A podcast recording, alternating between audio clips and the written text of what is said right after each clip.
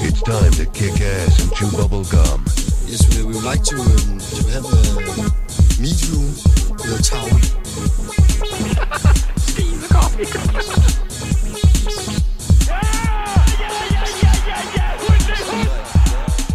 Velkommen til The Bear Talk Show.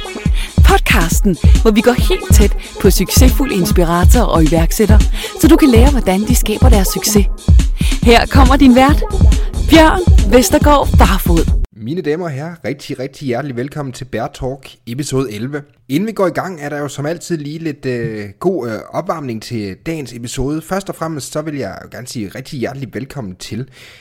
Derudover vil jeg også fejre, at øh, det faktisk er et halvt år siden, at jeg udgav mit øh, podcast episode 3 med Rasmus Lindgren. Det er personligt en af mine favorit afsnit so far, simpelthen fordi Rasmus han er så lynende skarp i, omkring, hvordan han formulerer hans tanker omkring iværksætteri, og i det hele taget hans bevæggrund for at være iværksætter, og så er det et afsnit, der er, som jeg rigtig godt kan lide, det stopfyldt med konkrete strategier til business og konkrete strategier til livet. Hvis ikke du har hørt øh, episode 3 nu med Rasmus Lindgren, så tjek den ud.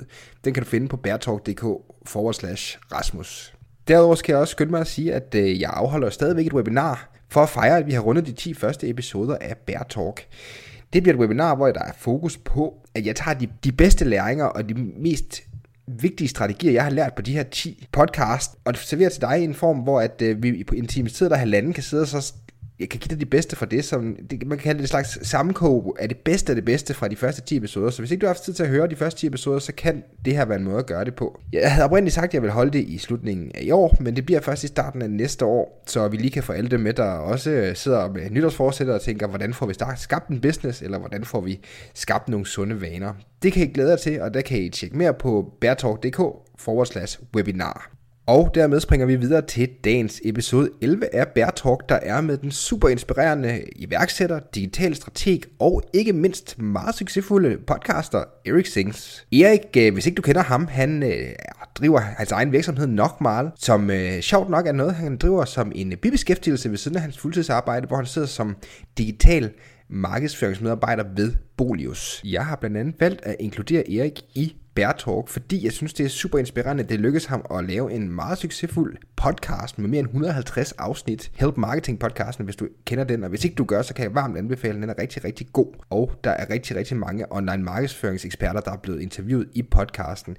Men jeg finder det enormt inspirerende, at det lykkedes Erik at lave den her øh, meget kontinuerlige podcast, selvom han egentlig har et fuldtidsarbejde ved siden af, han har nogle rigtig, rigtig interessante tanker lige præcis omkring det der med og drive en virksomhed, samtidig med, at man har et fuldtidsarbejde og nogle rigtig, rigtig spændende indspark omkring det. Udover det, jamen så er Help Marketing podcasten nu blevet sammenkogt til øh, Eriks første bog, han har skrevet sammen med Anita Lykke Clausen, der hedder Help Marketing Bogen, som er en grundbog i digital markedsføring, og øh, jeg har ikke læst det endnu, men det står helt klart på min to-do-liste at læse, for jeg er sikker på, at den bliver lige så god som Eriks podcast. I dagens episode af Bear Talk kommer vi til at snakke om rigtig, rigtig mange forskellige emner.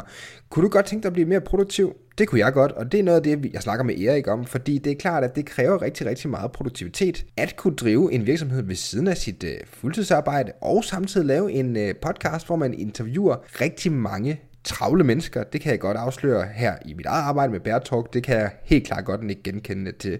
Derudover kommer vi til at selvfølgelig til at snakke rigtig meget om digital markedsføring. Hvad har Erik lært af de her 150, eller mere end 150 episoder, han har haft med eksperter i online marketing? Og hvad er de vigtigste af de læringer, som du kan tage med i din forretning som iværksætter. Derudover kommer vi til at snakke om, hvorfor jeg kan ikke er med i en A-kasse, og vi kommer også lidt ind på, hvorfor det egentlig er, at øh, nogle gange kan man godt være udadvendt og øh, have et behov for at være indadvendt samtidig. Det er et rigtig, rigtig spændende snak, vi kommer ud i der. Alt i alt har du et rigtig godt afsnit i vente, og jeg håber, du vil tage godt imod det. Under alle omstændigheder rigtig, rigtig god fornøjelse med podcasten. Hej Erik, og velkommen til Bear Talk. Jo tak. Jeg har glædet mig rigtig meget til podcasten, og jeg antager, det bliver lidt en sjov oplevelse for dig også at sidde på den anden side af pulten for en gang skyld. Hvis det er, at jeg kommer til at overtage øh, podcasten og vil styre det hele, så må du også lige øh, slå mig op tilbage på, uh, på gæstepinden i stedet for. jeg skal gøre mit bedste for at holde dig, holde dig lige i ilden. ja, Jamen, det, det lyder godt. Det er godt at høre, ikke? Første spørgsmål, jeg vil stille dig, det er egentlig et meget stille og roligt spørgsmål, der lyder det her. Hvad, hvad optager du for tiden? Hvad, hvad bruger du kræfter på? Lige nu er Udover mit arbejde i Bolus, så er hele mit fokus på uh, Help Marketing-bogen. Mm. Den øh, har vi, øh, Anita, min kollega og jeg, vi har øh, skrevet på Help Marketing-bogen og arbejdet med Help Marketing-bogen siden øh, sidst i øh, 16. Vi holdt nytår sammen på Gran Canaria, mm. øh, hvor vi var på skrivetur. Øhm, og jeg brugte nogle måneder inden da for at uh, tænke over koncept og sådan nogle ting, øh, inden jeg fik øh, øh, spurgt hende. Men øh, så har vi arbejdet på, øh, på Help Marketing-bogen siden da, og øh, vi er meget, meget, meget tæt på at være klar øh, med den. Øh, 30. september, der, øh, der er den klar, og der skulle den gerne ligge på øh, de digitale hylder på øh, helpmarketingbogen.dk. Mm. For lige at lave reklame her fra starten. Ja, men det er virkelig godt. Det er, Nu skal tro, jeg har prøvet det før. ja, det er, du kender podcast-formatet, kan jeg fornemme. En lille smule, ja. Nej, men øh, det er, øh, det er Marketing-bogen, som øh, virkelig øh, har mit store fokus. Øh, Vi har brugt rigtig lang tid på at skrive den, så har vi fået øh, en redaktør på, øh, korrekturlæsning, og så øh, layout, og samtidig med har vi så også lavet webshoppen til det. Øhm, og det sjove ved det her er, at det er ting, som jeg, jeg har ikke prøvet noget af det før. Jeg har aldrig skrevet en bog. Jeg har aldrig lavet en webshop. Øh, jeg har aldrig øh, ejet produkter selv, mm. som jeg skal sælge. Og det er, um, det er sådan en lille smule øh, øh, sådan udfordring, og det er sådan lidt, tænker os, ah, kan det nu lade sig gøre? Lidt sommerfuld i maven også. Mm. Øhm, men jeg, altså, jeg er 100% overbevist, at det, at det kommer til at gå godt. Men stadigvæk, øh, godt kan jo være rigtig godt, mm. men det kan også være nogenlunde. Mm. Jeg håber, det bliver rigtig godt, men, men risikoen er jo, at det kun bliver nogenlunde. Og det sjove er jo netop, når man laver sådan som det her, er, at øh, hvis der er risiko for, at det går dårligt, eller kun bliver nogenlunde, øhm, så, så, er det, så er det mere, der er lidt mere på spil, end hvis, det er, altså, hvis man er sikker på, at alt går godt, og der er ikke nogen problemer. Øh, så det er i hvert fald en af grundene til, at vi, øh, at vi har lavet bogen øh, her, og øh, så er næsten klar til at sælge den. Så det er lige de her tider, hvor du, hvor du er fanget, og hvor det er absolut øh, virkelig, virkelig spændende for os. Det er det ved at være deadline, og eksamen skal afleveres, og øh, er det der, vi er? ja. Ja, øh, og hvis, øh, nu skal du ikke starte mig omkring øh, eksamener og øh, uddannelse og sådan noget, men øh, øh, jeg synes, det her det fylder meget, meget mere end øh, en uddannelse. Både gjorde, da jeg øh, læste, og øh, sådan som jeg ser på uddannelse i dag. Ikke noget galt med uddannelse, men jeg, øh, jeg fik mail her den anden dag, hvor, hvor det var første gang, hvor jeg blev spurgt professionelt set om omkring min uddannelse, ja. fordi jeg, jeg, skal, jeg skal lave noget undervisning i, uh, i noget marketing, og der var det relevant at få min uh, uddannelse med. I alle mine andre øh, øh, jobs, der er der aldrig blevet spurgt til, hvordan jeg, hvad jeg er uddannet som, øh, hvad jeg har fået karakterer og den slags. Øh, og de mennesker, som jeg har været med til at ansætte, der har jeg heller ikke interesseret mig for det. Mm. Jeg ved godt, vi lige kommet ud af en tangent, men øh, jeg synes bare, det, var en, det er en sjov lille ting, det der med uddannelse, at, at det fylder så meget, når man er der omkring de der start 20'erne, og så finder man, eller jeg har i hvert fald fundet ud af, at det er sgu ikke helt så vigtigt. Det er sjovt, ikke? For man kan jo se, at det er jo en af de her ting, som man jo virkelig har snakket rigtig meget om, det her med, jamen uddannelser eller uddannelser ikke, ikke? Fordi når man kigger på sådan en som Mark Zuckerberg, som er sådan en college dropout, ikke? Altså, der laver den type virksomheder, er det egentlig nødvendigvis en forudsætning for at øh, få succes i livet i det hele taget, at man har en uddannelse? Øh, der er selvfølgelig nogen, der vil argumentere for det ene, og nogen, der argumenterer for det andet, men det er rigtig interessant i hvert fald øh, at, at, at debattere om det i virkeligheden øh, gør ens chance for succes så meget større kontra, hvis man går ud direkte. Ja, og jeg vil ikke sige, at det, at det er irrelevant at få en uddannelse. Mm. Det er jo vigtigt, at man bliver klogere, og nu er jeg humanistisk uddannet, mm. så jeg, og det fundament er jeg meget glad for i dag, mm. hvilket betyder, at jeg kan altså, tage læring til mig og bearbejde det og blive klogere på baggrund af det, og så skabe de resultater, som jeg øh, så kan skabe, eller øh, ikke, når det går, når det går galt. øhm, men, men at få papir på det, det synes jeg simpelthen ikke er øh, helt så vigtigt, som, øh, som nogen gør det til. Men okay, det er, jeg tror også, det har noget at gøre med den branche, som jeg er i. Øh, hvis man var læge, så tror jeg måske, det er, at de går en lille smule mere op i, at man har øh, undersøgt så mange hjerter og, så, og syet så mange øh, sår sammen. Så det er, også, øh, det er jo ikke sådan alment gældende for, for alle brancher. Og det er jo selvfølgelig også meget det, vi snakker om her, er jo selvfølgelig i forhold til business, kan man sige. Ja, præcis. Ja. Øhm, man kan sige, at, at, at i forhold til Help Marketing-bogen, det er jo for det første til lykke med, at I er kommet så langt med den. Det er jo fantastisk. Øhm, jeg har havde en gæst, Rasmus Lindgren, i episode 3 af min podcast, hvor han nævner, at øh, han øh, var simpelthen nødt til at hyre en skrivecoach, fordi han havde processen så meget med at skrive hans egen bog. Hvordan har jeg, din proces været? Du har så været sammen med din kollega Anita. Øhm, kan du se på ord på det? Jamen lige så forfærdelig. Som, øh, som, øh, jeg, kan, altså jeg har jo jeg har arbejdet på et uh, kommunikationsbureau uh, tidligere, og der har jeg skrevet utrolig meget. Altså pressemeddelelser, kronikker og, og længere tekster og uh, uh, præsentationer og strategier og alt sådan nogle ting. Øhm, så jeg tror simpelthen, at, at min, min skriveløst, den, er, den, den, den tabte jeg simpelthen øh, igennem den der presset af at skulle lave også noget, noget, noget indhold for kunder, som jeg bare absolut ikke kunne stå inden for. Mm. Øhm, altså det var, det var skrevet fint, og det var alt det der, men, men at sætte en pressemeddelelse ud om en USB-nøgle, altså det er sådan et, ah, for femte gang, ja. så gider jeg bare ikke mere. Så den slags øh, er jeg simpelthen, øh, øh, ja, jeg, jeg gider det ikke rigtigt, og jeg er ikke kommet over det stadie nu. Mm. Øhm, så kan man jo sige, at det er måske en dum idé at starte med, at, vi laver en bog. Men på en eller anden måde, jeg synes, at næste skridt med, med podcasten, altså min Help Marketing podcast, mm. at, øhm, at, at det var en bog, altså at gøre den, lave den om til en bog. Ja. Øhm, også fordi det har noget at gøre med, øhm, at jeg synes, at øhm, øh, markedsføring og kommunikationsbranchen i, øh, i Danmark godt kunne øh, trænge til øh, et, et lille spark bag Altså for, for at vi øger kvaliteten, for at vi bliver bedre alle sammen, øh, for højner vores kompetencer lidt. Øhm, og det er ikke for at sige, at jeg er bedre end andre, men det er for at sige, at hvis vi alle sammen hæver vores niveau, øh, bare ved at skrive den her øh, bog, der har jeg hævet mit niveau ved, at jeg skulle opdage, eller rettere sagt, undersøge så mange ting. Øhm, så, så det er i hvert fald noget, der har hjulpet mig, men jeg håber også virkelig, at alle de forhåbentlig mange tusind mennesker, der, der skal købe bogen på sigt, at de kan bruge det i, øh, i deres hverdag og, og finde ud af, jamen, hvordan tænker man Facebook-annoncering sammen med øh, e-mail-markedsføring for så at skabe leads, som du kan sælge til på en landingsside, som du har optimeret osv. Altså hele sådan noget flow, øh, som man laver i marketing. Ikke? Ja. Øh, og det, øh, så, så derfor øh, håber jeg lidt, at, at vi øh, kan, kan være med til at højne øh, niveauet af marketing og kommunikation øh, i Danmark. Både til gavn for dem, der laver det. Altså, du sælger bare bedre, du laver flere leads, du får skabt bedre resultater, når du øh, laver dit arbejde bedre, og du er mere effektiv, så du er egentlig også billigere. Øh, og derudover de mennesker, der sidder i den anden side, som skal rammes af kommunikationen, jamen de, bliver også, de får også en bedre oplevelse af det. Øh, så jeg håber lidt, at, at det her er med til det, og jeg, jeg siger bestemt ikke, øh, at, at Anita og jeg, vi sammen kan, kan højne øh, branchens øh, kvalitet øh, øh, alene. Men, men med det her, plus øh, altså rigtig mange andre, som også har skrevet gode bøger om øh, kommunikation og marketing, plus øh, øh, de forskellige øh, andre måder, hvorpå man kan lære det på, forskellige øh, akademier, efteruddannelse og øh, online læring osv., så, så tror jeg virkelig, at, man, øh, at vi, vi, vi, vi kan kræve lidt mere af den markedsføring, som, som der bliver lavet. Du svarer overhovedet ikke på dit spørgsmål, mm. så det må du stille igen.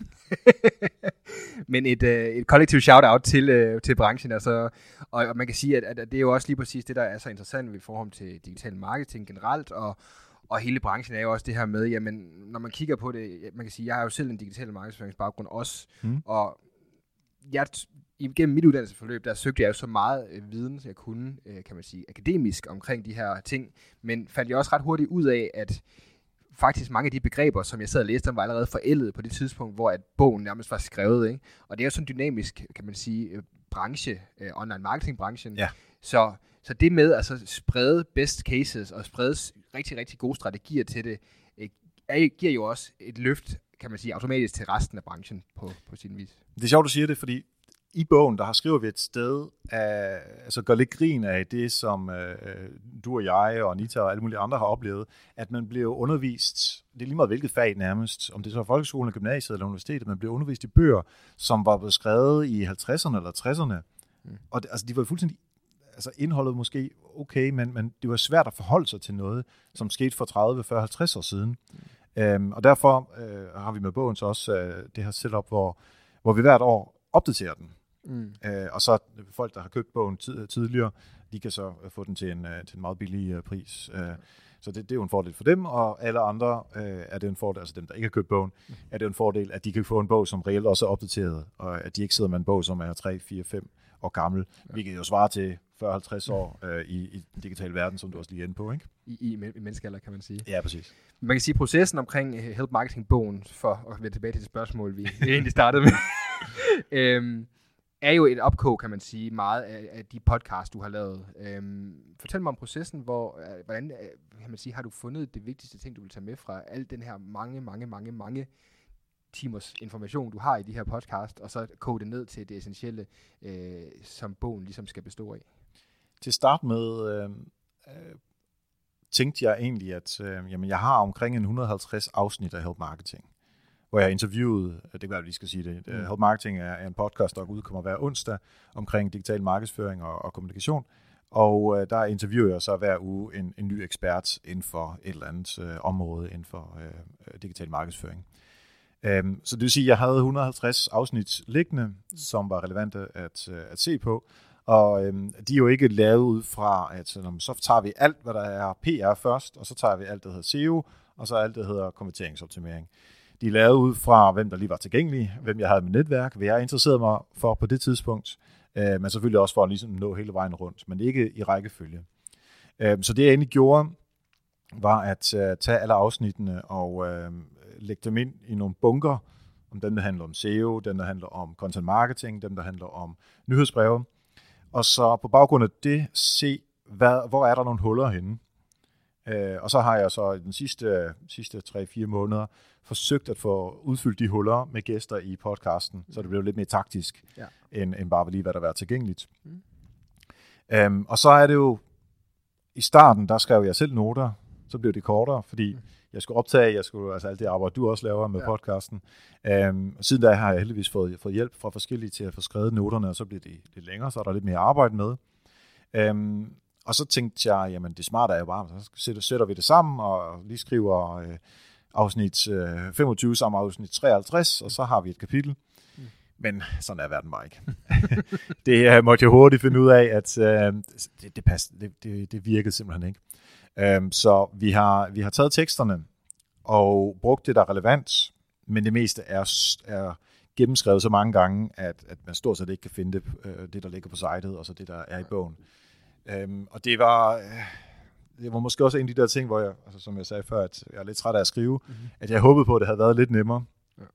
Men øhm, som jeg også hører andre folk, der har skrevet bøger, man opdager åbenbart altid, at det tager lidt længere tid, end, øh, end man har håbet på. Så i hvert fald, vi prøvede at sætte det ind i nogle afsnit, øh, som gav mening. Øh, og i vores tilfælde øh, blev det så otte discipliner, og så øh, som er otte kapitler. Det er SEO og nyhedsbreve og øh, content marketing, social media, annoncering, øh, community management, og så er der to mere, jeg ikke lige kunne huske hovedet.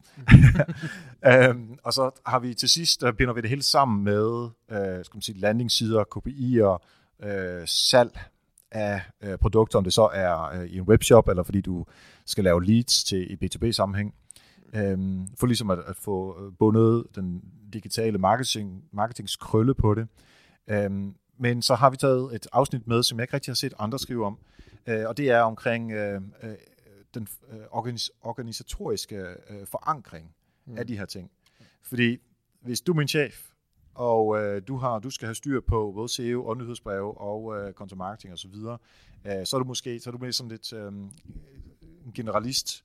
Og lad os sige, at jeg er øh, øh, eksperten inden for SEO, og du har en ekspert inden for alle de andre områder også, så kommer vi alle sammen løbende og siger, jeg skal have flere penge, vi skal nå det her. Um, og det, det er jo, der er noget organisatorisk diplomati, man skal, man skal have styr på. Mm. Uh, og det er der ganske få bøger uh, inden for marketing, som, uh, som rent faktisk tager med. Mm. Uh, så det har vi taget med uh, som sådan en krølle på halen til, hvordan får du overtalt chefen til, at vi skal have netop dit forslag? Mm. Hvordan får du overtalt chefen til at fordoble uh, budgettet til næste år?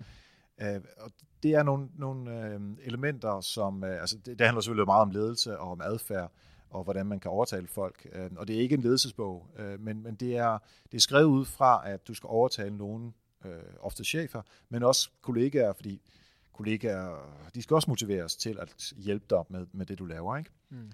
Øh, så, så det har vi taget med som sådan et sidste afsnit. Øh, fordi vi også synes, det var vigtigt. Fordi ellers, du kan blive nok så klog på SEO og, og øh, nyhedsbreve, men hvis, du, hvis der er organisatoriske forhindringer for at, øh, for at få dem implementeret, så er det lige meget, fordi så, altså, så er du bare klog, men du viser ikke dine resultater, fordi du, der er noget, der er i vejen.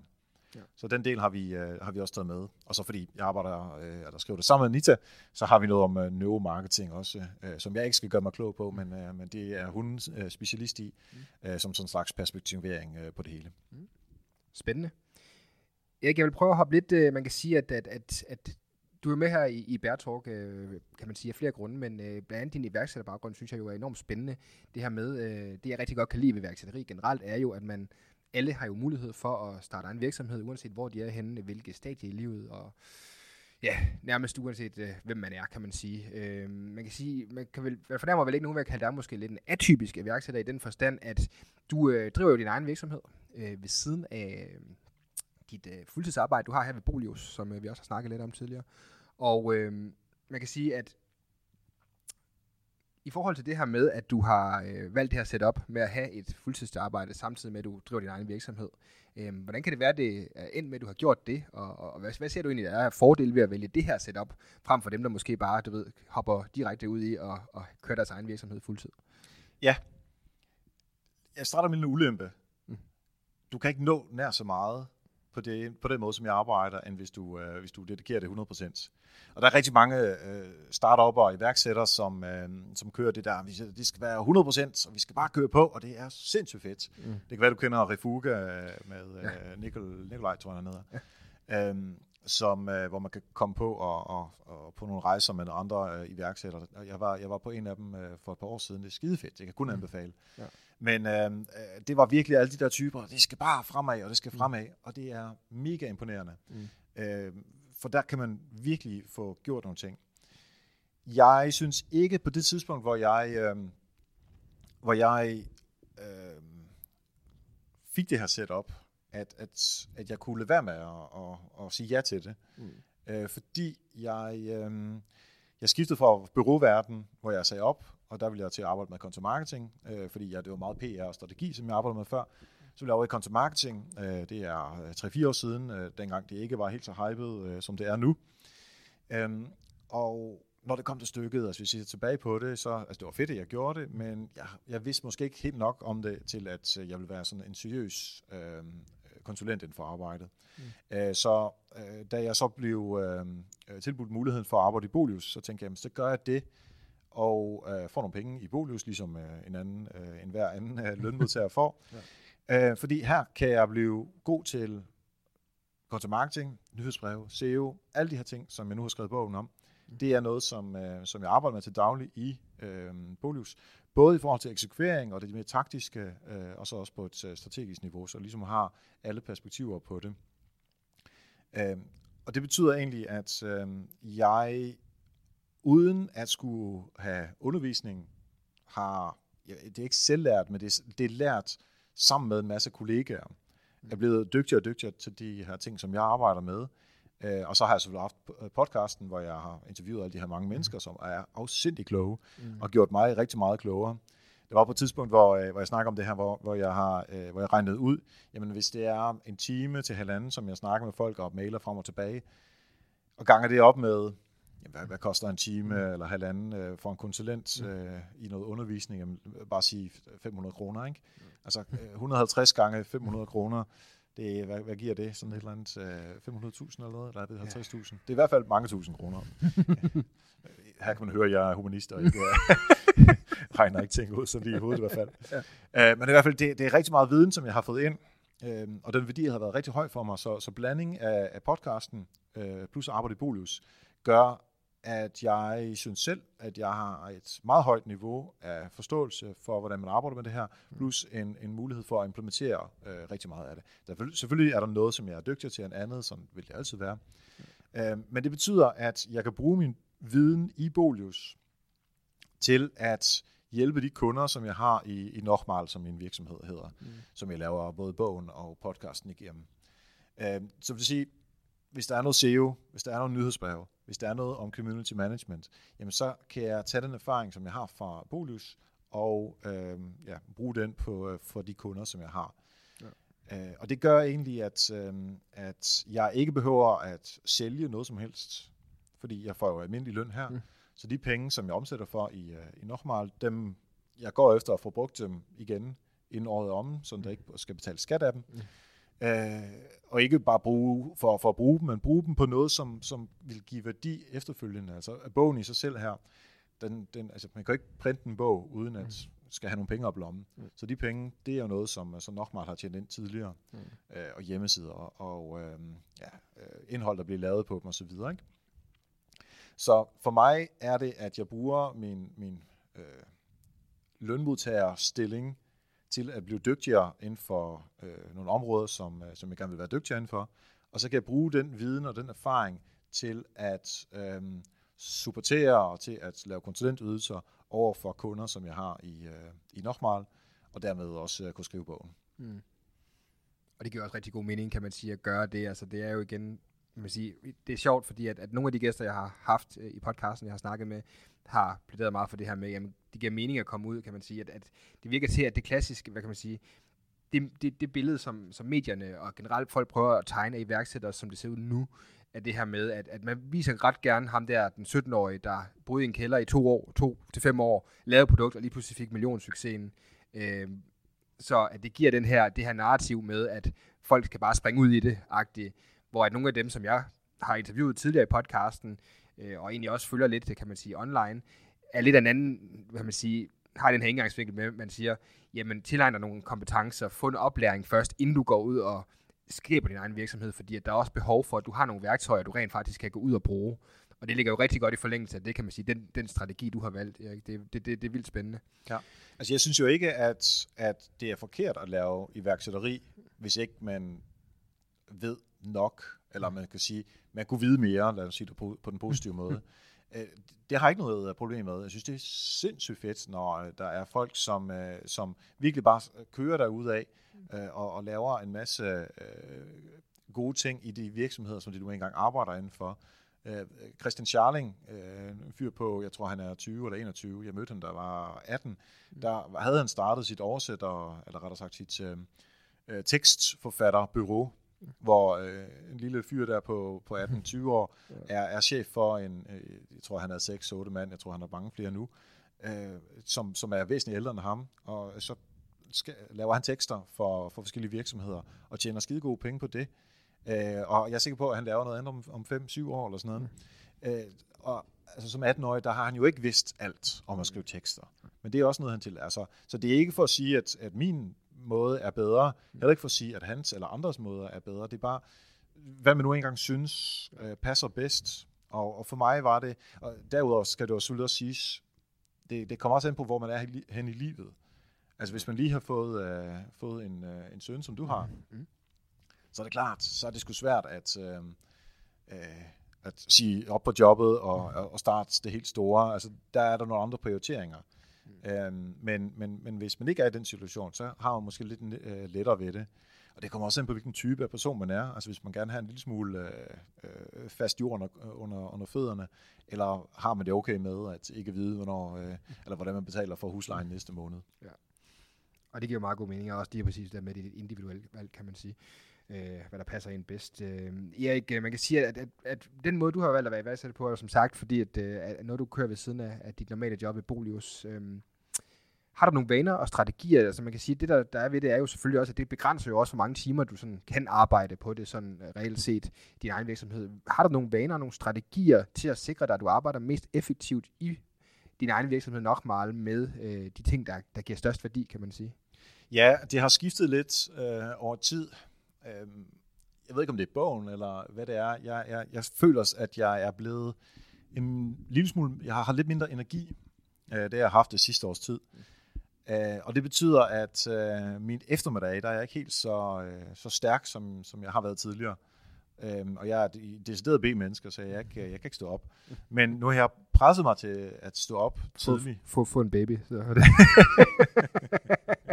en, uh, en bogbaby, ikke en, uh, en rigtig baby. Det skal vi lige understrege her.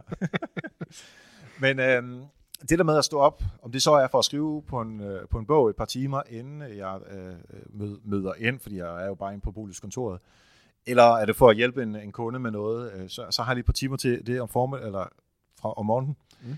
Øh, det er i hvert fald en, øh, sådan, en sådan helt en vane ting, som jeg har prøvet at lave, og så dermed også gå, gå tidligere seng, som, øh, uh, Niels Vium, mm. som vi begge to kender uh, fra Mindcast, uh, faktisk uh, opfordrede mig til. Mm. Og faktisk også fik mig til, noget min mor aldrig kunne. Mm.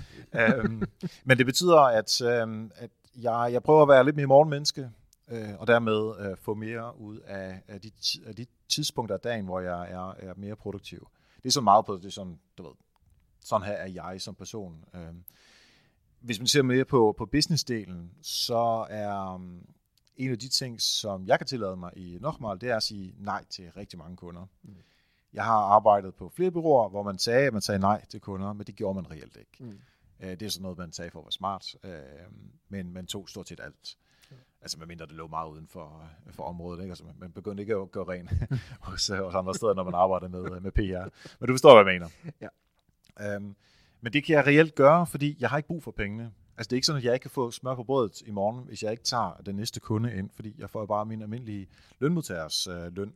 Mm. Og det, det er fint til, at øh, jeg kan opretholde min, øh, min livsstil. Øh, så det betyder, at øh, når jeg øh, tager en ny kunde, så er det, øh, altså et, jeg laver aldrig sådan opsøgende salg. Det er ikke sådan, jeg ringer ud og laver canvas og den slags. Mm. Selvom jeg har gjort det meget, og jeg kan da sige, at der er øh, gamle damer i Danmark, som øh, har gamle blinde damer i Danmark, som har øh, lavet med en lexikon og andre bøger fra Egmont, øh, som jeg har solgt til dem over telefonen på et tidspunkt, hvor jeg ikke rigtig havde nogen øh, sjæl. 22-årig ikke, der, der havde brug for pengene for at kunne blive fuld øh, øh, i, i byen. Jeg er sikker på, at pengene blevet brugt godt. Meget godt på det tidspunkt, i hvert fald som den 22-årige ikke synes, de var værd at bruge. Men øh, heldigvis øh, øh, er jeg blevet klogere siden da. Nej, men altså, øh, i dag der kan jeg tillade mig at sige, sige, sige, sige nej, øh, og derfor har jeg nogle krav til øh, de, de kunder, som, øh, som henvender sig til mig, mm. som er øh, et, de skal kunne mærke en forskel på det, der sker, altså det, vi laver sammen. Mm. Øhm, og vi skal begge to lære noget, kunne lære noget af det, så derfor kommer jeg kommer ikke til at lave flere pressemeddelelser om USB-nøgler. Mm. Dem har jeg lavet rigeligt af. Og det er der andre, der er meget dygtigere til. Fordi hvis jeg keder mig, hvis det ikke interesserer mig, så, så gider jeg heller ikke gøre så meget ud af det, og så er, der, så er det bedre at finde en anden øh, leverandør til det. Øhm, så vi skal begge to blive dygtigere, altså lære noget af det. Der skal være resultater for, for kunden. Øh, ellers skal jeg meget hurtigt sige, at, øh, at det er bedre at finde en anden. Og så, så skal jeg have den løn, eller den øh, timepris, som jeg nu engang tager.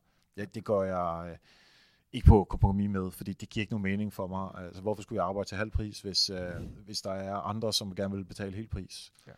Øhm, så, så det er, og det, det er en lille smule hård øh, at gøre det på den måde, men det kan jeg tillade mig, fordi jeg reelt ikke har brug for, øh, for pengene. Ja. Øh, så for mig er det, det er forkert at sige matador penge, mm. men det er penge, som jeg kan bruge til at vækste virksomheden. Mm. Øh, så hele fundamentet for, øh, for det, jeg gerne vil. Øhm, og der skal måske lige komme en sidste krølle på, øh, som er en blanding mellem det personlige og det, øh, det businessmæssige. Det er simpelthen, at øh, nu er jeg ikke med i nogle øh, A-kasser og den slags. Øhm, jeg tror, jeg har en eller anden øh, en der billige fagforeninger, og bare til at have nogen spare med. Mm. Men altså, det, det er 200 kroner per kvartal, eller hvad meget det koster. Ikke? Mm. Øhm, og det er ikke, fordi jeg som så er imod det, altså det skal folk selv have lov til at bestemme. Men jeg ser ikke mig selv som en, som nogensinde skal have støtte fra staten, øh, mm. ud fra, øh, altså, at jeg ikke har et job. Mm. Øhm, så derfor er min tanke, at min A-kasse, det er min virksomhed. Mm. Den dag, at Bolius øh, ikke vil have mig mere, eller jeg ikke har lyst til at være i Bolius mere, eller hvad der nu kunne ske, øh, så kan jeg selvfølgelig finde et andet job. Men indtil da, der kan jeg bare falde tilbage på, på Nochmal. Mm. Så bare øh, i podcasten og på i mit, min nyhedsbreve og på sitet ændre nogle ting, som gør, at jeg er mere sælgende. Øhm, fordi til den tid, der har jeg altså jeg har et fundament, det har jeg allerede nu, af en masse følger på, øh, på podcasten, på sitet, nyhedsbrevet og fremadrettet også på bogen, øhm, som forhåbentlig i hvert fald kan lide mig, fordi altså, bare det, det kommer tilbage, så går jeg ud fra, at øh, jeg har skabt noget værdi for dem. Mm. Øhm, og det betyder, at det vil være nogen, som jeg vil kunne øh, overtale til at bruge mig som, som, øh, som konsulent inden for, øh, for markedsføring. Mm. Øh, så, så den dag, jeg ikke har noget at lave i Bolius mere, så kan jeg meget hurtigt øh, øh inden for ganske få uger få skabt et, øh, en pipeline af, af, øh, af arbejde, som, øh, som jeg kan lave i Nochmal og på den måde leve videre. Og igen, det, det er ikke fordi, jeg ikke... Øh, altså, A-kasse og alt det der, det er super fint, og det er rigtig godt, at, at der er, at vi har det setup her i landet, mm. til at støtte op, det, støtte op om de mennesker, som ikke har mulighed for at gøre det, jeg, jeg gør. Mm. Men der tænker jeg bare, at i og med, at jeg har mulighed for at gøre det, så, så er der ingen grund til, at jeg får de penge. Mm. Så vil jeg hellere have, at, at de mennesker, som er dårligt stillet af mig, at de har mulighed for at få de penge, øh, og den støtte, som de har brug for, end at jeg får den, fordi jeg kan reelt øh, sagtens skal finde ud af det selv. Øh, og inden jeg havde nok meget, så sagde jeg, at hvis jeg ikke har noget, øh, hvis jeg ikke arbejder med markedsføring, så sætter jeg ned i netto og, og scanner varer. Altså, det er meget fuldstændig ligegyldigt. Ja. Øh, jeg vil bare, og jeg, jeg har faktisk tænkt på det mange gange, fordi det der eksempel, det har jeg brugt øh, flere gange, når jeg har snakket med, med venner. Altså, og jeg, jeg kan godt lide at, at sidde og, og tænke på at optimere ting. Det, det, det, det, det er sådan en lille hobby, jeg har. Mm.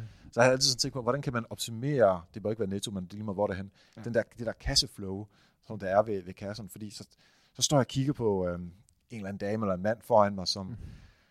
ah, som ikke kan finde ud af at finde sin, sit dankort frem, mens, altså for, fordi vedkommende går hen og pakker med det samme. Mm.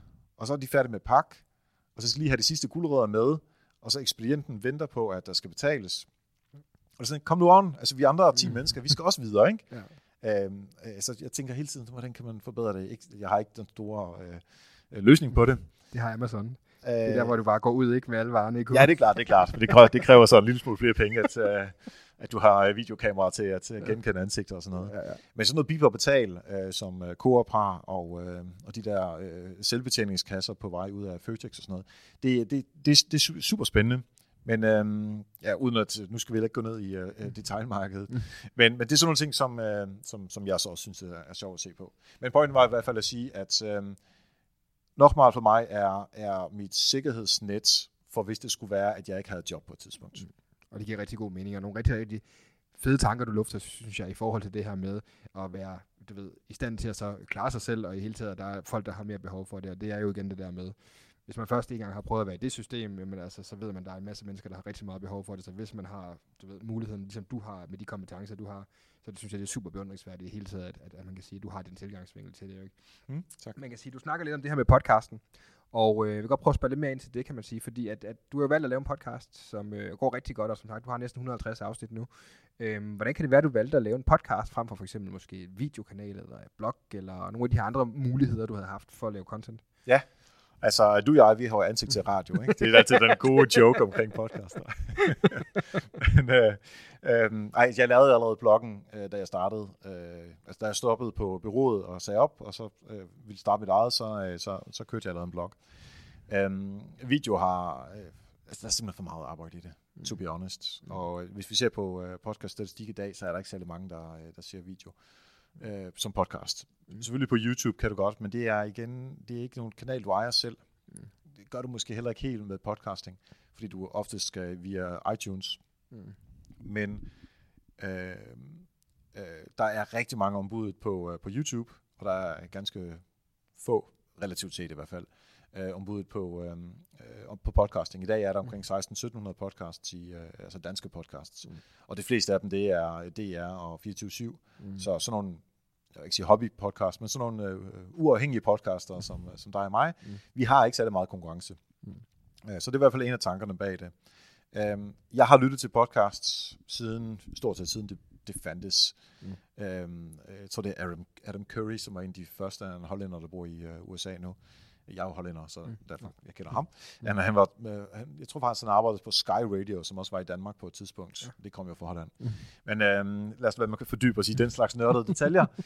øh, nej, men jeg tænkte, øh, fordi jeg har lyttet til podcast så lang tid, øh, en af mine yndlingspodcaster er Tom Merritt, som har Daily Tech News Show, mm. og nogle andre podcasts.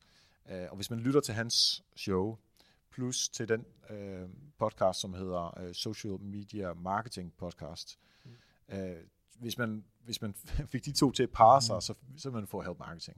Ja. Fordi det er simpelthen stort set de to ting, så, eller de to podcasts, det bedste, hvad jeg synes var det bedste, for mm. dem, som jeg har stjålet, og så uh, lagt sammen uh, til, en, uh, til help marketing podcasten. Så det var egentlig det, der gjorde, at uh, min, min store kærlighed for podcasting, og så at uh, jeg gerne, som jeg sagde før, gerne vil prøve nogle ting, som jeg ikke har prøvet før, og det havde jeg jo ikke med podcasting på det tidspunkt. Øhm, og så, øh, ja, det viser bare, at jeg synes, det er super fedt.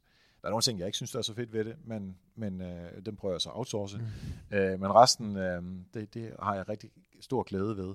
Øh, og derfor også lavet det her podcast stats.dk øh, site, for at hjælpe andre podcaster med ligesom at få en lille smule indsigt i ja, statistik om podcasting, øh, for, for ligesom at, øh, at, at hjælpe øh, hele podcast-sfæren mm. på vej.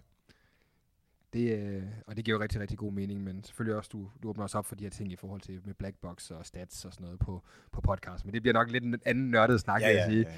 Ja, ja. Erik, øhm, det næste spørgsmål, det er sådan et dejligt spørgsmål, som jeg, jeg har glædet mig til at stille dig. Øh, jeg glæder mig til at høre dit svar på det. Øhm, man kan sige, at jeg har jo, hvad kan man sige, iværksættervinkelen på min podcast. Øh, beskæftiger mig meget med iværksætteri. Øh, nu ved jeg, at du har lavet de her dejlige 150 øh, episoder næsten af Help Marketing, og øh, det er jo udelukkende der, noget, der handler om man sige, marketing, øh, basically. Øh, hvis nu at mine lyttere sidder derude og iværksætter, og, og hvad man sige, hvis man skal tage sig ligesom det samme kog øh, fra dine 150 øh, afsnit og koge ned til en måske to-tre konkrete ting, som vil være gode øh, i forhold til markedsføring for, for startups, kan man sige. Øh, hvad skulle det være de, sådan, de tre vigtigste takeaways, du har fra alle de her mange, mange episoder? Og der kan det måske hjælpe lidt at så tænke på det her med, jamen som iværksætter har du ret sjældent ret meget tid, og du har sjældent ret mange penge. så det kan måske være noget, der kan hjælpe dig lidt på vej til måske at finde de her øh, sådan tre øh, vigtigste ting. Ja. Øhm, hvis du ikke har tid, og du ikke har penge, mm. så er der et eller andet galt i din biks, vil jeg Mm. mene. Umiddelbart. Ja. Øh, hvis, du, hvis du vil sælge noget på noget som helst tidspunkt, så er du nødt til at lave markedsføring. Det kan ikke lade sig gøre uden markedsføring. Øhm, når det så er sagt, så skal du finde ud af, er det et langti- langsigtet øh, projekt, du er i gang i, eller er det kortsigtet?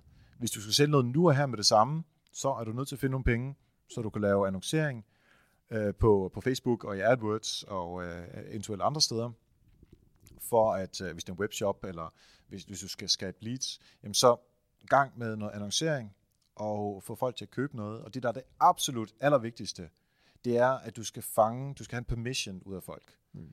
Hvilket betyder, at du kan sælge dem noget igen. Mm. Øhm, i, I bogen der har vi et eksempel fra øh, en webshop, som hedder Family to Be. Øh, de sælger alt for, eller alt til kvinder, som enten er gravide, eller som øh, ja, ammer. Det vil sige, der er måske to år, hvor de har øh, en, en kvinde, altså før og efter graviditeten. Ikke? Ja. Øhm, og der er et, et helt konkret eksempel er, at de, øhm, de, de fokuserer på armekjoler og ventekjoler. Mm. Altså, det, det, det er to produkter, som de har. Ikke? Der er alt muligt andet, men bare lige for eksemplets skyld. Øhm, der er SEO-mæssigt meget mere at komme efter på armekjoler, end der er på ventekjoler. Der er simpelthen flere mennesker, der søger på armekjoler. Mm. Så det, hvis man umiddelbart kigger på det ud fra kun et SEO-perspektiv, så vil man gå efter at sige, at øh, alle penge, eller ressourcer, sætter vi ind på at øh, optimere til, til, øh, til armekjoler, så hvis vi kan lægge øh, øverst der, folk kan komme ind på vores site, og så kan vi sælge dem nogle armekjoler. Mm. Og det er jeg sådan set enig i. Men det man så måske ikke lige har tænkt på, det er, at selvom der er færre mennesker, der køber ventekjoler, så der er øh, færre søgninger per måned, så hvis du fanger dem på ventekjole, de køber en ventekjole, så har du en permission til også at sælge dem en armekjole. Mm. For du ved, som maksimalt 9 måneder efter de har købt den der ventekjole, så har de brug for en armekjole, fordi, fordi du ved, natur. Natur. Øh, og det betyder simpelthen, at, at det er mindst lige så smart, hvis ikke smartere, at SEO-optimere til begge, men i hvert fald ikke glemme ventekjolen, mm. fordi der kommer, får du folket ind, så får du en permission til at kunne sende dem nyhedsbreve, og på den måde kan du så sælge dem et produkt, eller to produkter øh, til den samme person. Mm.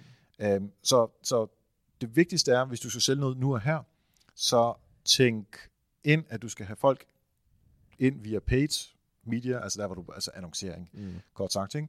Øhm, sælg dem, hvad ellers du skal sælge dem, og så få en permission til at kunne sælge dem mere, eller få fat i dem mere. Mm.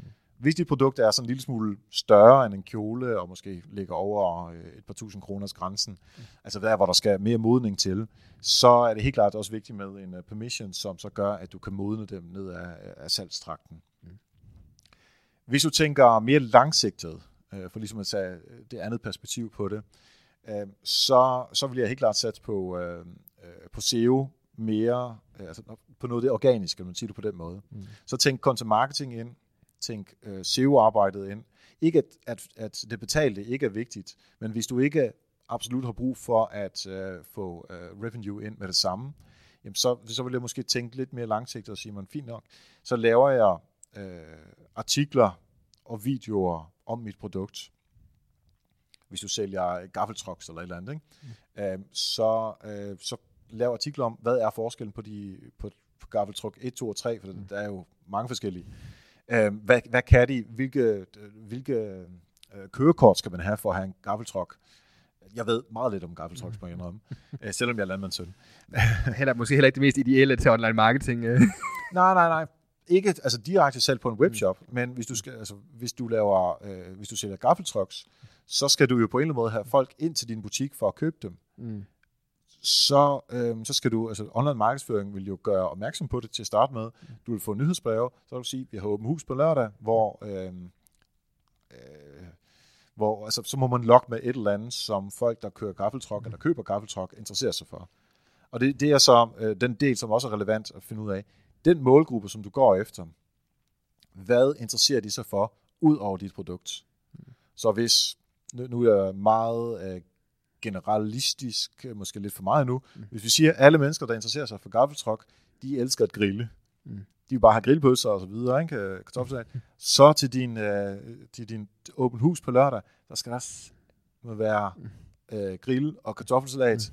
Det er ikke sikkert, at det behøver at være så meget salat. Nu, nu igen, jeg generaliserer her.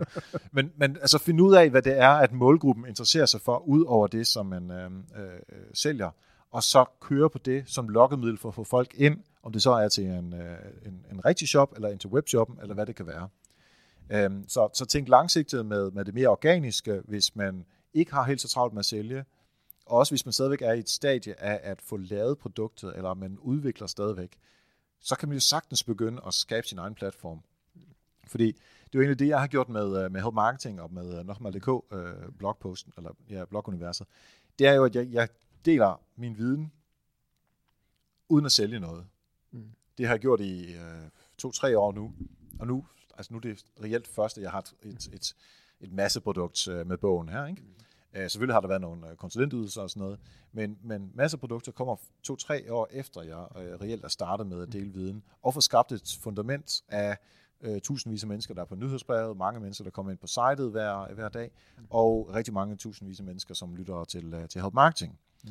Øh, så alle de her mennesker, det er nogen, som jeg håber i hvert fald, kender mig for noget godt.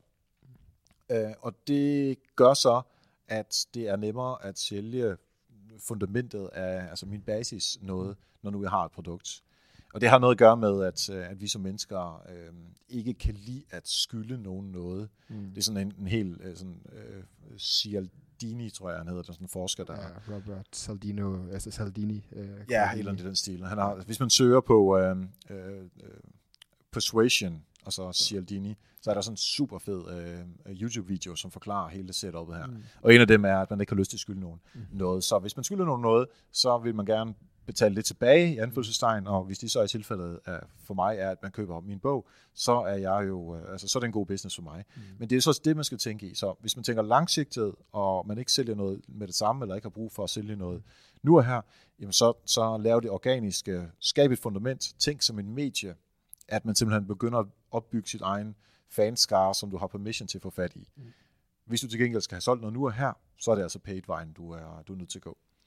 Øhm, og i, i help marketing, der har jeg den her, øh, den her sætning, som, øh, som går på, at øh, ved at øh, øh, ved at hjælpe andre, opnår du også selv succes. Mm. Det er det, jeg plejer at sige i podcasten. Mm. Og det er, det er ud fra at hjælpe andre, altså give dem content marketing indhold, øh, langsigtet, øh, så får du også selv succes. Og der er ordet også ret vigtigt, fordi så det er både dig og den anden, der får succes. Ja. Og så har vi sådan en, øh, altså så er alle glade, ikke? Det er en win-win win-win for at sige det populært. Lige præcis, lige præcis. Ja, jeg kan ikke helt komme væk fra den der øh, tanke med det der stakkels postbud, der skal levere det der gaffeltruk, øh, der er købt på weborder.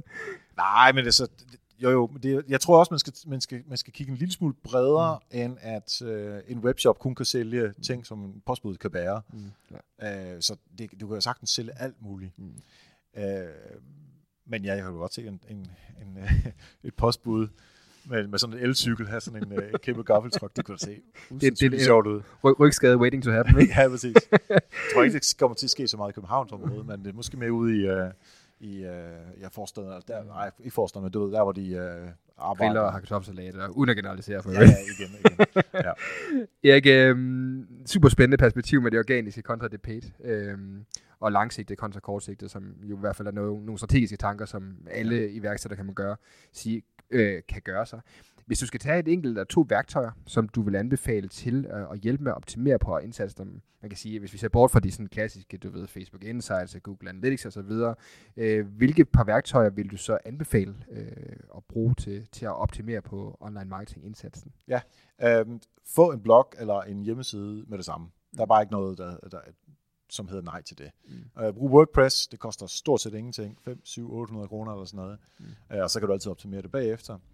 Um, og så begynd at lave dit content på det, fordi så laver du content marketing, så får du skabt den der, det der fundament, som jeg snakkede om før. Uh, og så bruge MailChimp eller andre uh, udbydere, uh, fordi så længe du har under 2.000 uh, permissions, så koster det ikke noget, mm. så på den måde sparer man også nogle penge. Uh, og det er meget nemt at få uh, set op, uh, og så kan du begynde at, uh, altså så har du mulighed for at få de der permissions og sende mails ud. Uh, det kræver så, at du begynder at sende mails ud, mm. men det behøver du ikke gøre på dag 1. Man kan sagtens vente et halvt år. Du skal bare have permissions til at starte med, især hvis du ikke sælger noget. Hvis du sælger noget, så er det selvfølgelig noget andet. Så WordPress og uh, MailChimp, det vil jeg i hvert fald uh, gå efter meget hurtigt. Og så vil jeg sørge for at bruge et eller andet form for værktøj, som kan hjælpe dig med at holde styr på dine resultater. Mm. I, uh, jeg personligt bruger noget, der hedder Domo. Mm. Det er et kæmpe, kæmpe business intelligence værktøj, som er mega dyrt, men de er så også lavet uh, freemium-modellen. Så der er også en, en lidt mindre version, som, uh, som kan bruges af uh, altså gratis.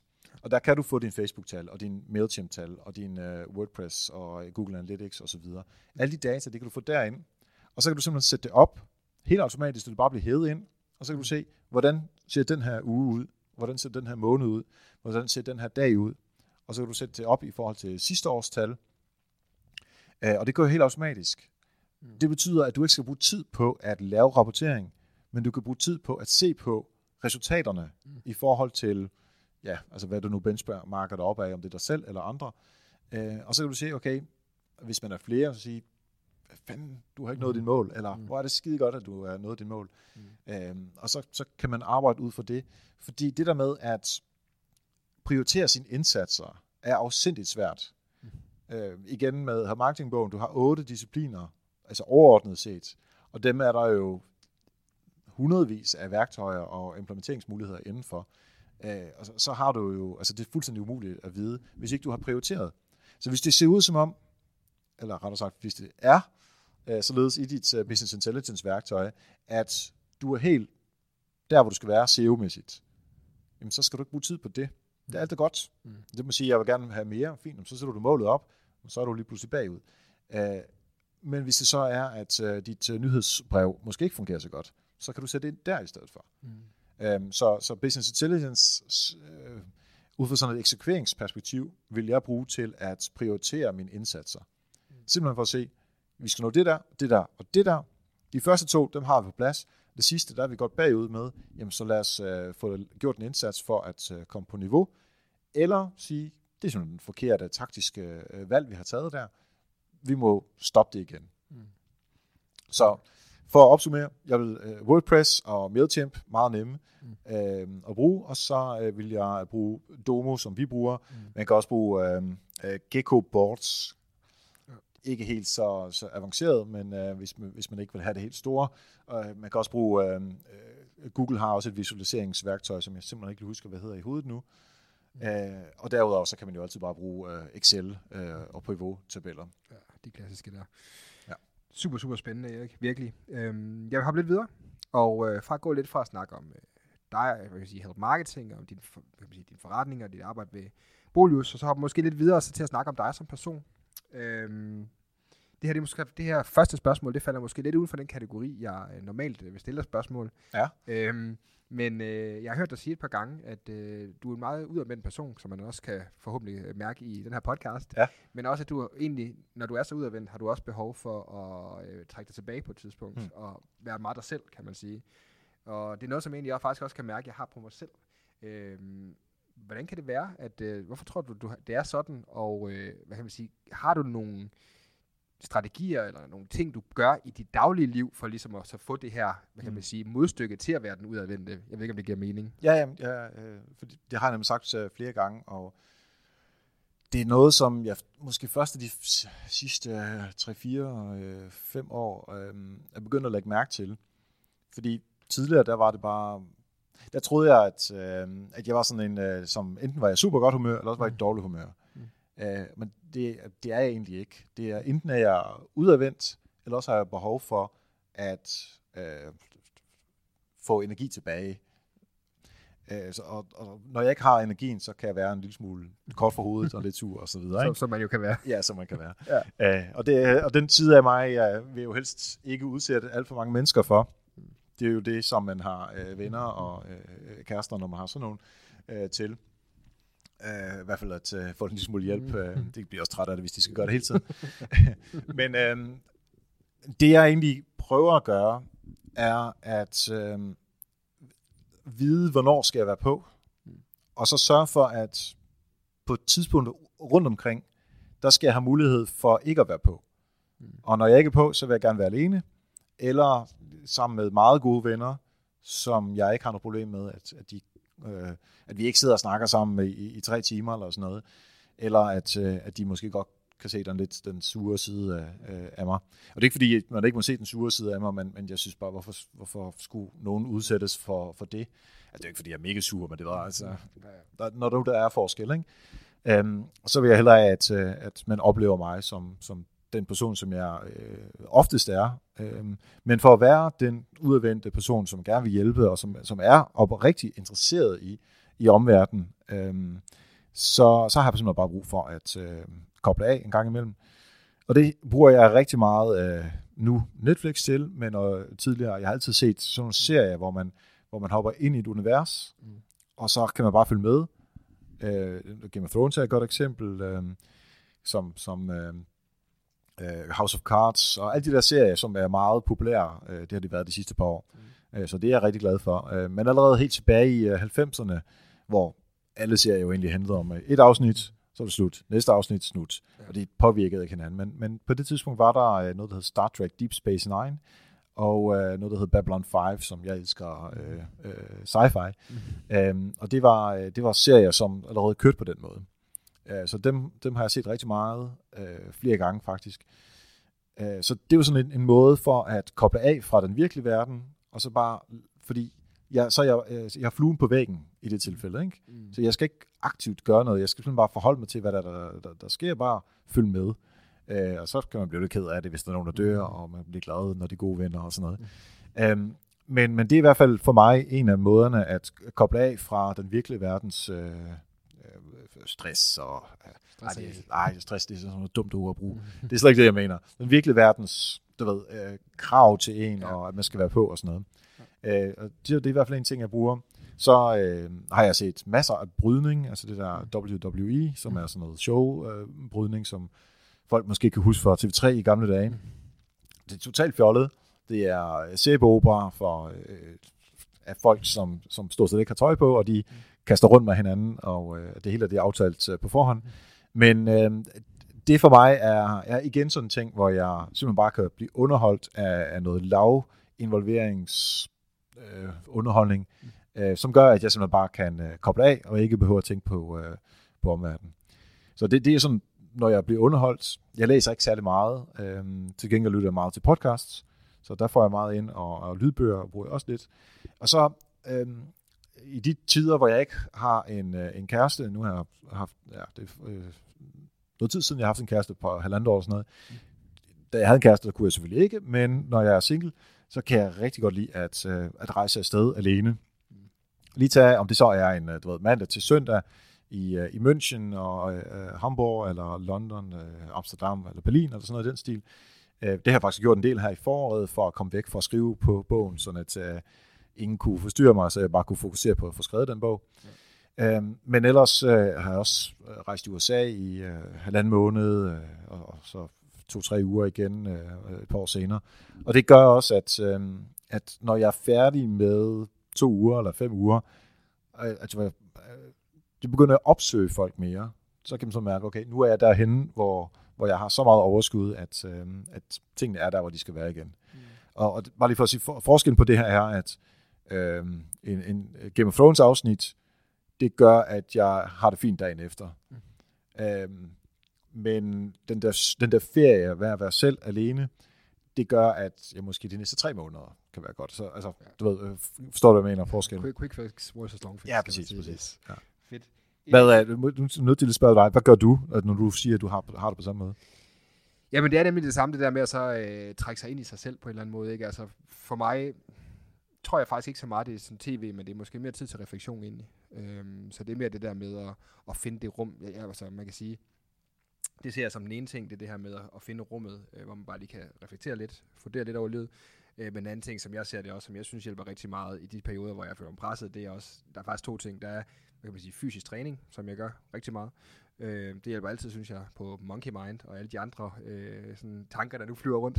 Øh, og så er der jo også øh, meditation, som jeg synes virker sindssygt godt. Ja, altså jeg træner også øh, med meditation. Hvad, hvad, hvad bruger du? Nu, nu er du bare, bare nysgerrig. Det kan jeg, jeg kan lære ja, ja, men selvfølgelig.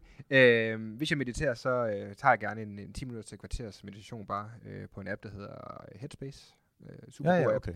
øh, som jeg tror, det koster måske 75 til 100 dollars for et år eller sådan noget. Hmm. Men øh, lige præcis øh, meditation er nok sådan det hurtigste quick fix, jeg kan finde, Okay. hvis der virkelig, virkelig har været, været pres på. Nå, det kan være, jeg skal, skal prøve det. Apropos rutiner. Mm. Man skulle næsten tro, du havde læst mit. Erik, øh, har du en morgenrutine?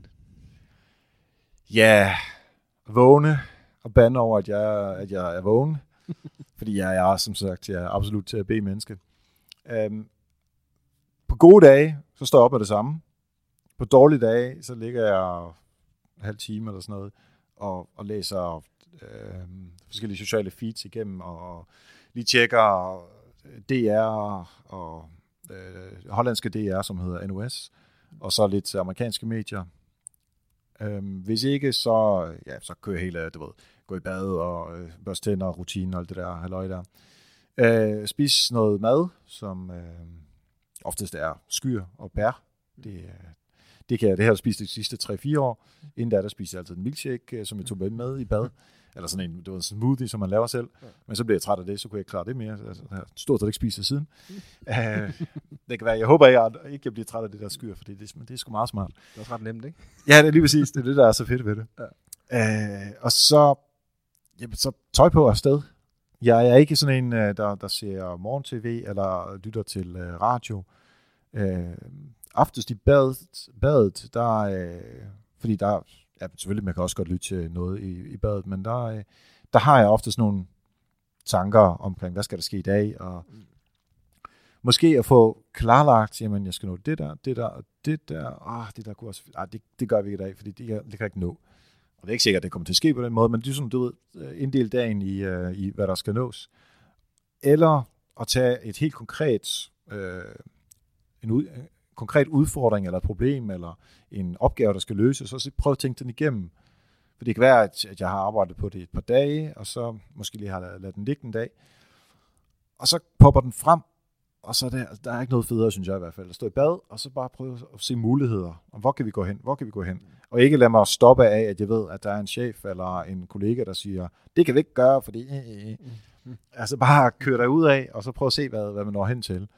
Øh, jeg synes faktisk selv, at jeg er ret god til at have min indre dialog. Og, og så kan jeg sætte de forskellige kolleger, jeg har. Øh, jeg har nogle kolleger, som er sådan nogle nej-hats-typer, øh, og det er ikke negativt ment. Det er super fedt at have nogle af dem, når jeg selv er lidt mere udadvendt, jeg her type. Mm. Fordi så ved jeg, at hvad de vil komme med argumenter mod det, som jeg kommer med, hvilket gør, at mine argumenter bare skal være stærkere. Mm. Fordi jeg er så, så meget konkurrencemenneske, er jeg også, jeg vil gerne have ret. Mm. Så hvis jeg kan forudse deres modargumenter, så, øhm, uh, så står det stærkere med at uh, nå igennem med, med det, jeg gerne vil. Og det, det synes jeg faktisk, at uh, min, min indre dialog uh, i badet, uh, uh, det bruger jeg det meget uh, til.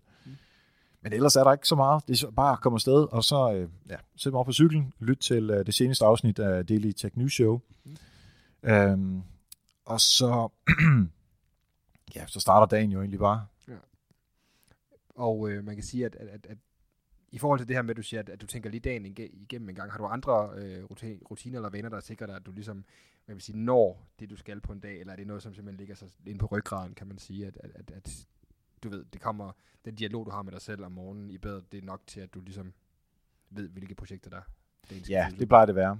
Jeg plejer også at til lige øh, aftenen før, eller om morgenen, hvis det er egentlig der morgen, hvor jeg ligger lidt, mm. lige hvordan ser kalenderen ud, hvad, øh, dagens kalender. Jeg er meget, meget, meget afhængig af min kalender. Mm. Øh, og der har jeg også måttet øh, lære, at så snart, at der er noget som helst, som jeg skal, så skal jeg skrive ind i kalenderen, hvad det er, jeg skal, hvem jeg skal det med, et telefonnummer, eller et sted, eller alle de der ting. Fordi hvis, hvis jeg sætter noget i min kalender nu, så, så jeg kan ikke huske næste uge, når jeg skal, hvad det er, jeg skal, Ja. hvorfor jeg skulle det. Øh, og det, hvis jeg ikke får det skrevet ind, øh, altså så, så, så står der et eller andet, øh, mødes med Claus. Mm. Altså, hvad fanden er det nu, Claus er? Ja. Og i hvilken kontekst? Ja. Øhm, og det, jeg tror også, det har noget at gøre med, øh, det er sådan lidt, lidt flyvskhed, som, som jeg har, den der meget udadvendighed, så jeg er meget på hele tiden, hvilket betyder, at jeg har ikke overskud til også at, at, at have styr på de der detaljer. Ja. Så derfor har jeg simpelthen måttet lære mig selv at være lidt mere øh, projektlederagtig for mig selv, ved at få skrevet ting ind i kalenderen, således at, at den styrer, hvad det er, jeg gør. Alle detaljer, så at sige. Ja. Yes. Øhm, næste spørgsmål. Øhm, har du nogle øh, ritualer eller vaner, du bruger, når du fejrer dine succeser? Øhm, jeg synes ikke helt, jeg er god nok øh, øh, til det. Jeg, øh, hvis, når der er succes, så øh, altså, jeg plejer altid ret hurtigt at gå hen til nogle øh, kollegaer, eller dem, jeg nu har succesen sammen med, og øh, ja, se hvad der er sket, nu har vi øh, solgt så mange bøger, eller nu har vi øh, nået en eller anden ny position i, øh, i et, øh, øh, en artikel på SEO, eller øh, ej, nu er der 150 øh, afsnit derude, eller hvad det nu er, man, man er glad for, ikke? Eller nu har vi hoppet så langt. Eller, det, det, det er jo lige meget, hvad det er. Ja. Øh, dele det med andre. Det, det synes jeg er, er vigtigt. Jeg er ikke altid lige god til det. Øhm, og det, det, det er i hvert fald noget, jeg skal være, jeg skal være bedre til. Øh, men jeg synes også, jeg har, altså, nu kommer det til at lyde, som om jeg er sådan en eller anden engel. Øh, men, men jeg nogle gange har jeg det lidt dårligt med at gå og fejre mig selv. Som om, at øh, altså, eksempelvis sådan noget fødselsdage. Det har det lidt svært med, for det er sådan et, altså, jeg har jo ikke gjort noget. Det er jo, hvis der nogen, der skulle have noget øh, klap på skulderen, så var det min mor og eventuelt min far, ikke? Øh, min fødselsdag, det er jo bare en dag, hvor jeg ligesom kom til verden, så ville jeg sgu hellere fejre, at, øh, at, at vi som, som Bolius har nået så meget trafik, eller fået så mange mennesker til at øh, have det bedre i deres arbejde, eller rettere, bedre i deres øh, bolig selvfølgelig, eller i deres have, eller at øh, et eller andet, som man ligesom kan måle og se, jamen, der har vi sgu gjort en forskel, fordi vi gjorde en kæmpe indsats. Mm. Det, det, det er jeg bedre til i hvert fald end, end fødselsdagsdelen. Øh, øh, delen. Øhm, så nej, jeg har ikke, øh, og det burde jeg måske have, men jeg har ikke sådan det helt store øh, ritualer øh, for det. Men siden social media, så er jeg måske blevet lidt, lidt bedre øh, med det, til det, ved at øh, altså prale lidt mere, Mm. øh, men, men uden at være sådan lidt, øh, uh, look at me, Ja, men mere sådan en ydmyg øh, pral, hvis man kan sige det. ja. Det, giver, det giver meget god mening. Ja. Men altså, helt klart, det er noget, som jeg godt kunne tænke mig, at jeg var, øh, var bedre til. Og jeg tror også, det har noget at gøre med, at jeg er meget, jeg er meget i kontrol. Jeg, du, du vil ikke se mig være crazy glad, eller crazy sur, eller crazy ked af det, eller mm. nogle af de andre følelser. Altså, der er ligesom nogle, nogle bokse, som jeg, som jeg tillader mig at være øh, overfor øh, folk indenfor. Ja. Øhm, og så er der ganske få, som, som jeg kan åbne op for, for boksene, og det er, det er både noget, som jeg snakker med, øh, med diverse ekskærester og venner om og sådan noget, øh, at, at de der bokser måske skal være lidt større, eller de måske ikke, slet, slet ikke burde være der. Mm. Øhm, men øh, så, så det er i hvert fald en af de der ting, som jeg personligt øh, arbejder med. Mm. Spændende. Erik, det har været sindssygt spændende. Jeg har et par enkelte spørgsmål tilbage, som er sådan en faste Bærtalk-ritual, Ja. som øh, vi så lige skal have. Øh, et par hurtige spørgsmål, som, øh, som jeg glæder mig til at høre de svar på også selvfølgelig. Øh, første spørgsmål går på det her med, øh, hvis du øh, kunne sende en sms-besked øh, til alle mennesker i hele verden, hvad vil der så stå i den sms-besked, og hvorfor? Der vil stå, hjælp hvem ellers der lige i nærheden. Mm. Det kunne sikkert skrives bedre, men øh, du ved, hvad jeg mener, ikke? Altså, Ja. lad os, fordi det der med, at øh, nu skal vi have fred i hele verden, og øh, andre ting, øh, altså sådan nogle store ting, det, det kan ikke lade sig gøre alligevel, så, så vil jeg sgu hellere holde det på et niveau med, at øh, men, øh, så, så får man den der sms, og står der, altså, nu går jeg ud fra, at jeg overtaler folk til at uh, gøre det også, men hjælp ikke din næste, det lyder så gud, guddommeligt, det er så ikke det, jeg vil ud i, men, men giv lige en hånd til, til ham eller hende, som lige er i nærheden. Altså hvis der er en gammel dame, der skal over vejen, så hjælp hende. Altså hvis der er nogen, som lige har brug for øh, en korrekturlæsning af en blogpost, så hjælp lige vedkommende. Hvis, hvis det er, at, øh, at konkurrenten som, så, ved siden af, altså butikken ved siden af, næsten er ved at gå for lidt, jamen så lån dem der jo for fanden 50.000 kroner, hvis det ikke betyder så meget for dig, altså hvis du har kæmpe overskud. Mm. Jamen altså prøv nu lige at hjælpe hinanden lidt. Mm. Det, det tror jeg vil være øh, øh, mit bud på, hvad det være fedt, hvis vi kunne få hele verden til. Og så var der en glæde, der ville komme ud af det. Mm.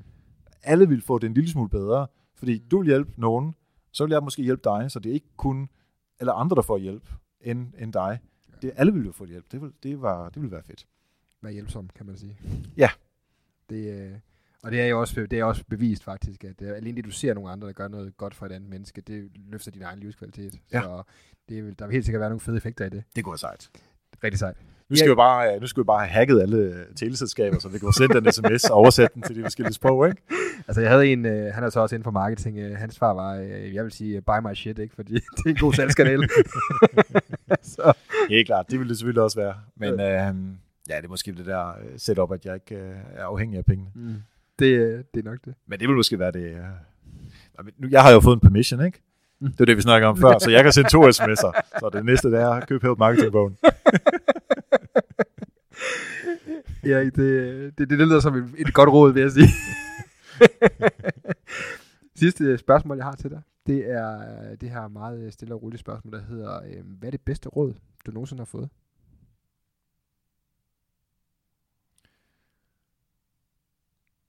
Det er stort set umuligt at sige, hvad det aller, allerbedste råd er. Øh, fordi det kan jo være inden for både øh, sådan det private og inden for, eller det personlige hedder det, øh, eller inden for business.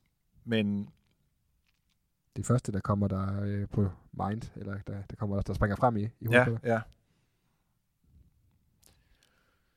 Ja, det er et rigtig godt spørgsmål. Altså jeg tænker to ting. Det ene er øh, det der udadvendthed. Øh, og åbne lidt op for følelserne, altså ikke, ikke at være så firkantet. Øh, det, var, det var en, jeg så på et tidspunkt, som jeg var, jeg var meget, meget, meget misundelig over, hvor meget, altså hvor, hvor, hvor løs følelserne var, Mm. øh, som de ikke var på mig. Øh, og det snakkede vi så om, og så fik jeg selvfølgelig rådet, at øh, jamen, øh, det vil være, at du bare skal slappe lidt af, eller give lidt mere los. Ja. Øh, så det er i hvert fald, øh, ja, lad os bare holde ved det. Øh, altså, altså, jeg tilføjer så lige, det råd, jeg vil give, og nu kører den lige over i businessdelen, for skabt det der fundament for dig selv. Mm. Altså noget at arbejde ud fra, uanset øh, hvad det er, man laver. Simpelthen for, for, for lavet det. Fordi det er egentlig også et, øh, ja, det var ikke et råd, som nogen gav mig, men det, altså, det har jeg læst mig frem til. Mm. Øh, kloge folk, som arbejder, øh, som har arbejdet med marketing meget længere end mig. Øh, som de har sagt, så øh, for, for mit vedkommende er det nok fundamentet, og det vil jeg helt klart give videre, og så helt personligt for mig, det der med at uh, slappe, lidt, uh, slappe lidt mere af med, uh, med uh, ja, firkanterne uh, rundt om min, uh, mine følelser. Jeg er glad for, at du hoppede ud af boksen og øh, åbnede op i dag. det har været rigtig, rigtig fedt. Det er en super fed podcast, øh, og rigtig, rigtig mange fede pointer, øh, som jeg er sikker på, at lytterne vil øh, tage til sig. Hvis det er sådan, at de øh, vil hive ud efter dig, kan man sige, øh, hive fat i dig øh, på sociale medier eller andet, hvor skal de så gøre det? Ja, jeg vil også sige tak for, øh, for en rigtig god snak. Super hyggeligt. Det er nærmest, jeg føler mig sådan helt... Øh, øh, nærmest som om jeg var ligget på, øh, på sofaen hos Freud, eller sådan noget. Det stil, ikke? Ja, men terapistation det. Ja, præcis, præcis. øhm, nej, hvis man gerne vil øh, finde mig, så øh, det nemmeste, man lytter til podcast, når man lytter her, så øh, åbn din podcast-app og skriv Help Marketing, så øh, finder man øh, min øh, podcast, det er sådan en orange logo med, øh, med en hånd på. Øh, abonner på den, og så øh, lyt med der. Øh, og ellers øh, nokmal.dk øh, eller helpmarketingbogen.dk, hvis man arbejder inden for markedsføring. Så er der en, øh, en bog, der venter på dig lige på helpmarketingbogen.dk. Lige, om, lige om lidt. Lige præcis. Erik, det har været rigtig, rigtig fedt. Og tak endnu en gang. Tak fordi du vil være med i uh, Bear Talk. Selv tak. Hej, det er Bjørn her. Endnu en gang tak, fordi du lyttede til Bear Talk. Jeg håber, du har fået noget ud af det, og øh, har taget noget med, du har kunne bruge videre i din, dit eget liv eller i din egen virksomhed. Jeg har lige et par hurtige ting, jeg gerne lige vil vende med dig. For det første, så håber jeg jo, at øh, du nyder podcasten, og hvis du gør, så håber jeg, du har tid til at komme ind forbi iTunes og give den et godt review. Send mig en mail, eller øh, eventuelt bare skrive i kommentarfeltet, hvis du godt kan lide det, eller hvis der er noget, du synes kunne blive bedre. Jeg synes, det kunne være vildt fedt at høre, hvad du synes om Bear Talk, og generelt feedback omkring det. Hvis det er sådan, at du godt kan lide øh, Bærtalk, så vil jeg råde dig til to ting. For det første vil jeg anbefale dig at gå ind på bærtalk.dk og så se ind på øh, selve siderne, hvor at jeg har ekstra meget bonusmateriale. Jeg har links til show notes osv. osv. Derudover så vil jeg anbefale dig at melde dig på min nyhedsbrev, hvilket du også kan gøre ind på bærtalk.dk.